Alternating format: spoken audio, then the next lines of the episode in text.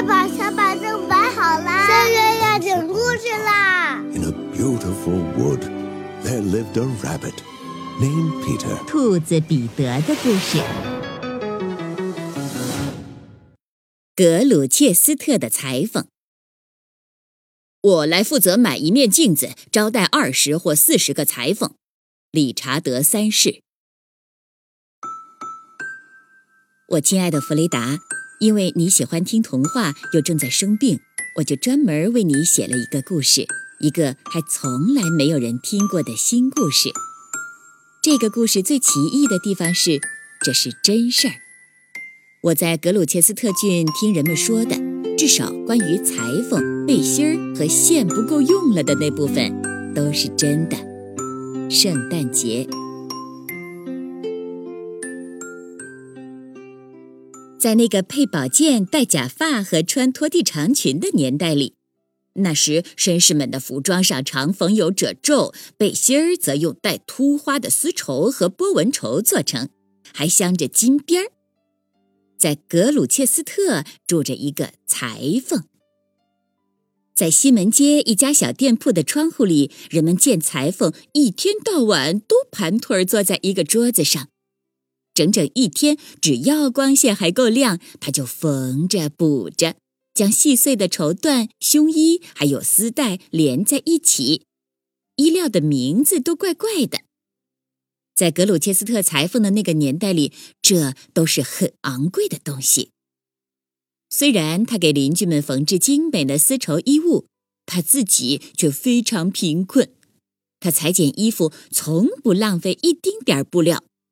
对比那些带刺绣的服装，他自己穿的衣服却是从桌子上随手捡来的边角料做成的。布料太窄了，啥也做不成，给老鼠穿的背心儿除外。裁缝说：“在圣诞节前夕，凄苦寒冷的一天，裁缝开始为格鲁切斯特的市长缝制一件外套。外套的用料是樱桃红色带棱条的丝绸，绣着三色紫罗兰和玫瑰花，和一件奶白色的缎面背心儿。裁缝做呀做呀，一边自言自语着。”一点富裕都没留，在交叉处剪开，这可一点富裕都没留。披肩送给小老鼠，丝带给老百姓，给老鼠。雪花飘下来，落在窗户小小的铅框上，光线被遮住了。裁缝做完了一天的活儿，那些绫罗绸缎已经被裁开，放在桌子上。做外套的布料一共有十二块，做背心儿的有四块。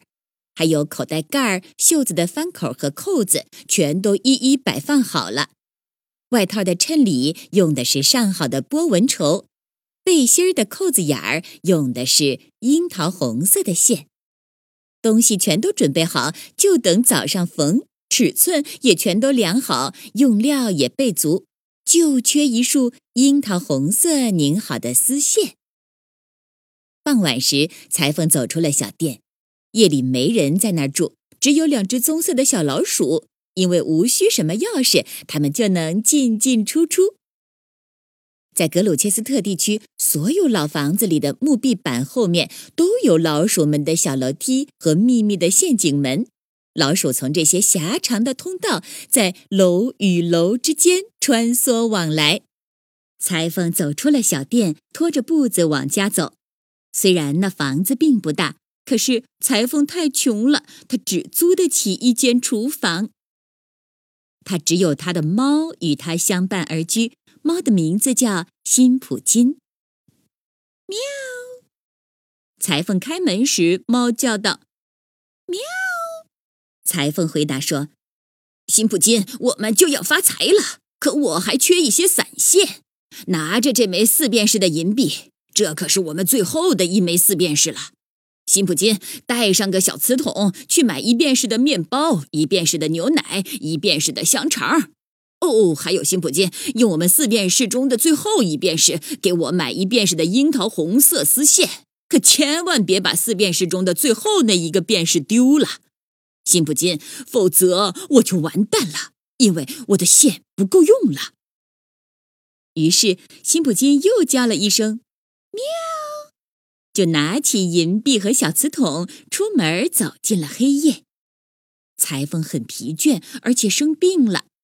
他在壁炉旁边坐下来，自言自语地说着那件妙不可言的外套：“我就要发财了。长话短说吧，格鲁切斯特市长将要在圣诞节的早晨结婚，而他定做了一件外套和一件绣花背心儿。”忽然，裁缝吓了一跳。这时，从厨房另一面墙边的碗柜里传来一阵细小的嘈杂声，打断了他的美梦。啪嗒啪嗒啪嗒嗒，这会是什么动静？格鲁切斯特裁缝说着，从椅子上跳了起来。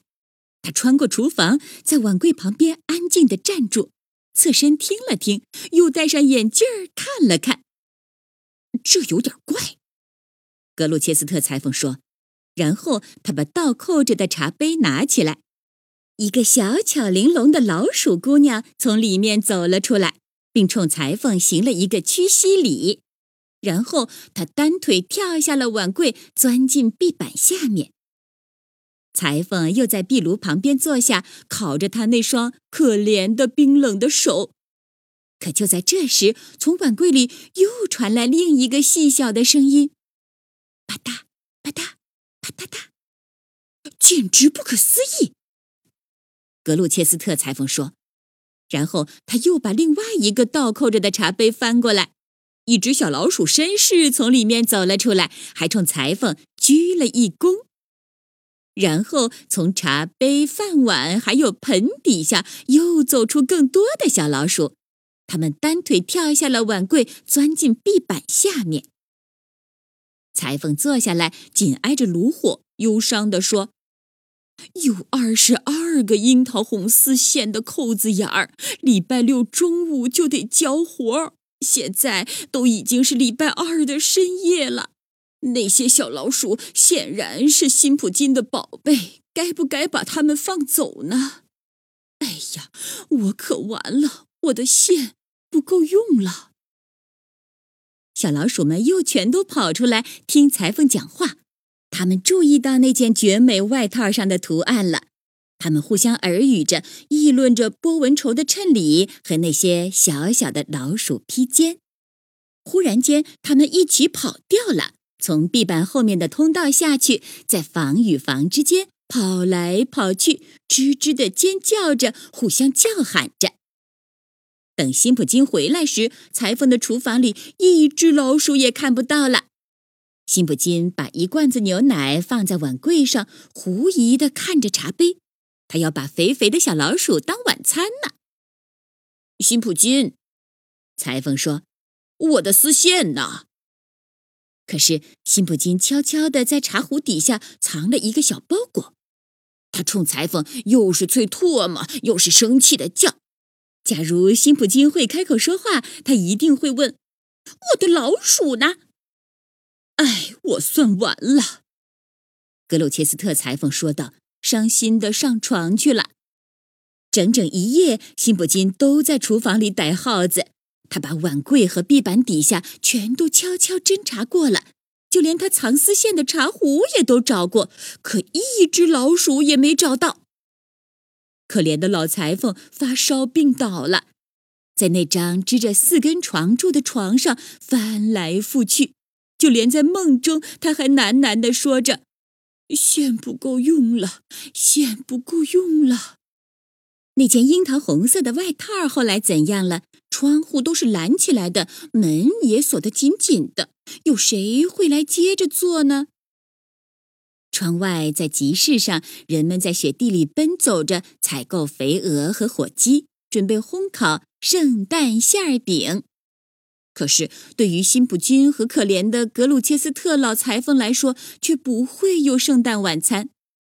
裁缝整整病了三天三夜，接着就是圣诞平安夜了。夜已很深了，辛普金还在讨要他的老鼠。他站在床边，喵喵地叫着。然而，根据古老的传说，相传从圣诞平安夜到圣诞节清晨之间的那段时间里，所有的野兽都会开口说话。虽然很少有人能够听见或是听懂他们所说的话。当主教堂的大钟敲响十二点时，传说应验了，就像悦耳钟声的回响一般。辛普金听见了，他走出裁缝的家门，在雪地里寻觅。从格鲁切斯特所有的平屋顶下、山形墙底和木头屋中传来成千上万的人们欢唱古老的圣诞歌曲的声音。那些我们或熟悉或陌生的古老歌曲，比如怀廷顿的钟声。木头屋檐下，两鸟和麻雀欢快地吃着圣诞馅饼。大教堂塔楼上的雪鸟也睁开了睡眼。虽然还是半夜，画眉鸟和知更鸟却已放开歌喉，空气中到处都是鸟儿婉转的鸣叫声。但是，所有这一切都令可怜的饥肠辘辘的辛普金十分生气。从裁缝在西门街的店铺里投射出一缕光线。当辛普金悄悄靠近，从窗户向里偷看时，只见屋里点满了蜡烛。剪刀正一小口一小口剪着，丝线正一小股一小股搓着，小老鼠正欢快的高声唱道：“二十四个裁缝都去抓水妞，他们中间最棒的那个不敢碰它的尾巴，它伸出了它的犄角，就像苏格兰的长角小母牛。跑啊，裁缝们，跑啊！要不，它就把你们都顶翻。”小老鼠们片刻未停，又接着唱下去：“给我的女主人筛燕麦片，给我的女主人碾面粉，把它放进栗子里，让它立正一个钟头。”喵喵！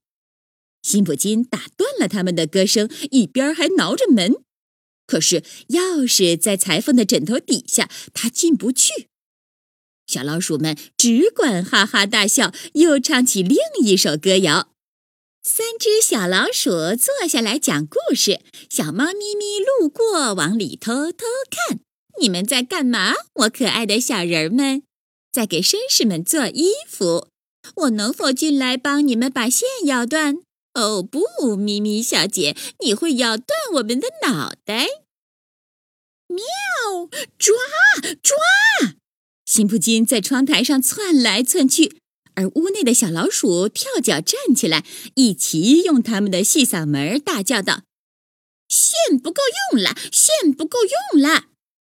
然后他们把百叶窗拉下来，辛普金什么也看不见了。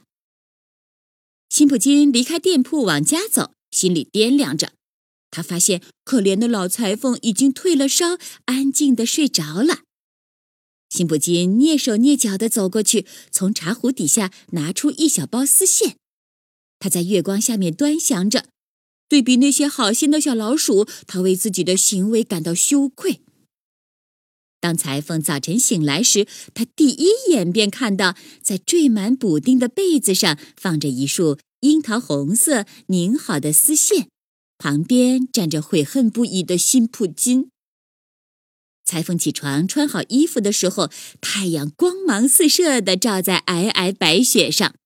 裁缝出门上了街，辛普金在他前面跑着。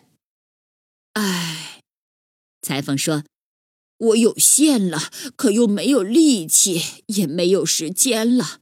我连做一个扣子眼儿的力气或者时间都没有了，因为现在就是圣诞节的早晨了。”格鲁切斯特的市长中午之前就要结婚了，可是他那樱桃红色的外套在哪儿呢？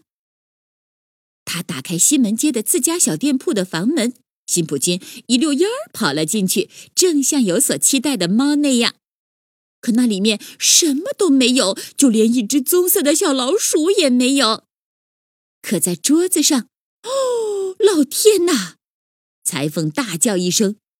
在那儿，就在他曾经留下裁剪好的丝绸的地方，摆着一件任何一位格鲁切斯特的市长都从未穿过的最漂亮的外套和绣花的波纹绸背心儿。衣服全都做好了，只差一个樱桃红色的扣子眼儿。在需要钉扣眼儿的位置，用大头针别着一张碎纸片儿上面用小极了、小极了的熏香肠拼成了几个字：“线不够用了。”从那以后，格鲁切斯特裁缝时来运转，他变得身体强壮，也变得很富有。他给格鲁切斯特所有的富商和全国所有体面的绅士做最好的背心儿。从没见过这么精美的褶皱，或是绣花的袖口和衣襟，但是他做的扣子眼儿却是所有这些杰作之最。缝那些扣子眼儿的针脚是那么平整，那么平整，以至于我无法想象这怎么可能出自于一个戴眼镜的老人之手。他的手指已经弯曲变形，还带着裁缝的顶针。缝那些扣子眼儿的针脚是那么细小，那么细小，看上去简直就像是出自小老鼠之手。小朋友，刚才我们讲的是《兔子彼得的故事》系列当中的格鲁切斯特的裁缝，下一个故事的名字是松鼠纳特金的故事。欢迎你继续收听，也欢迎你关注夏月故事会的微信公众号，听夏月给你讲更多好听好玩的故事。再见。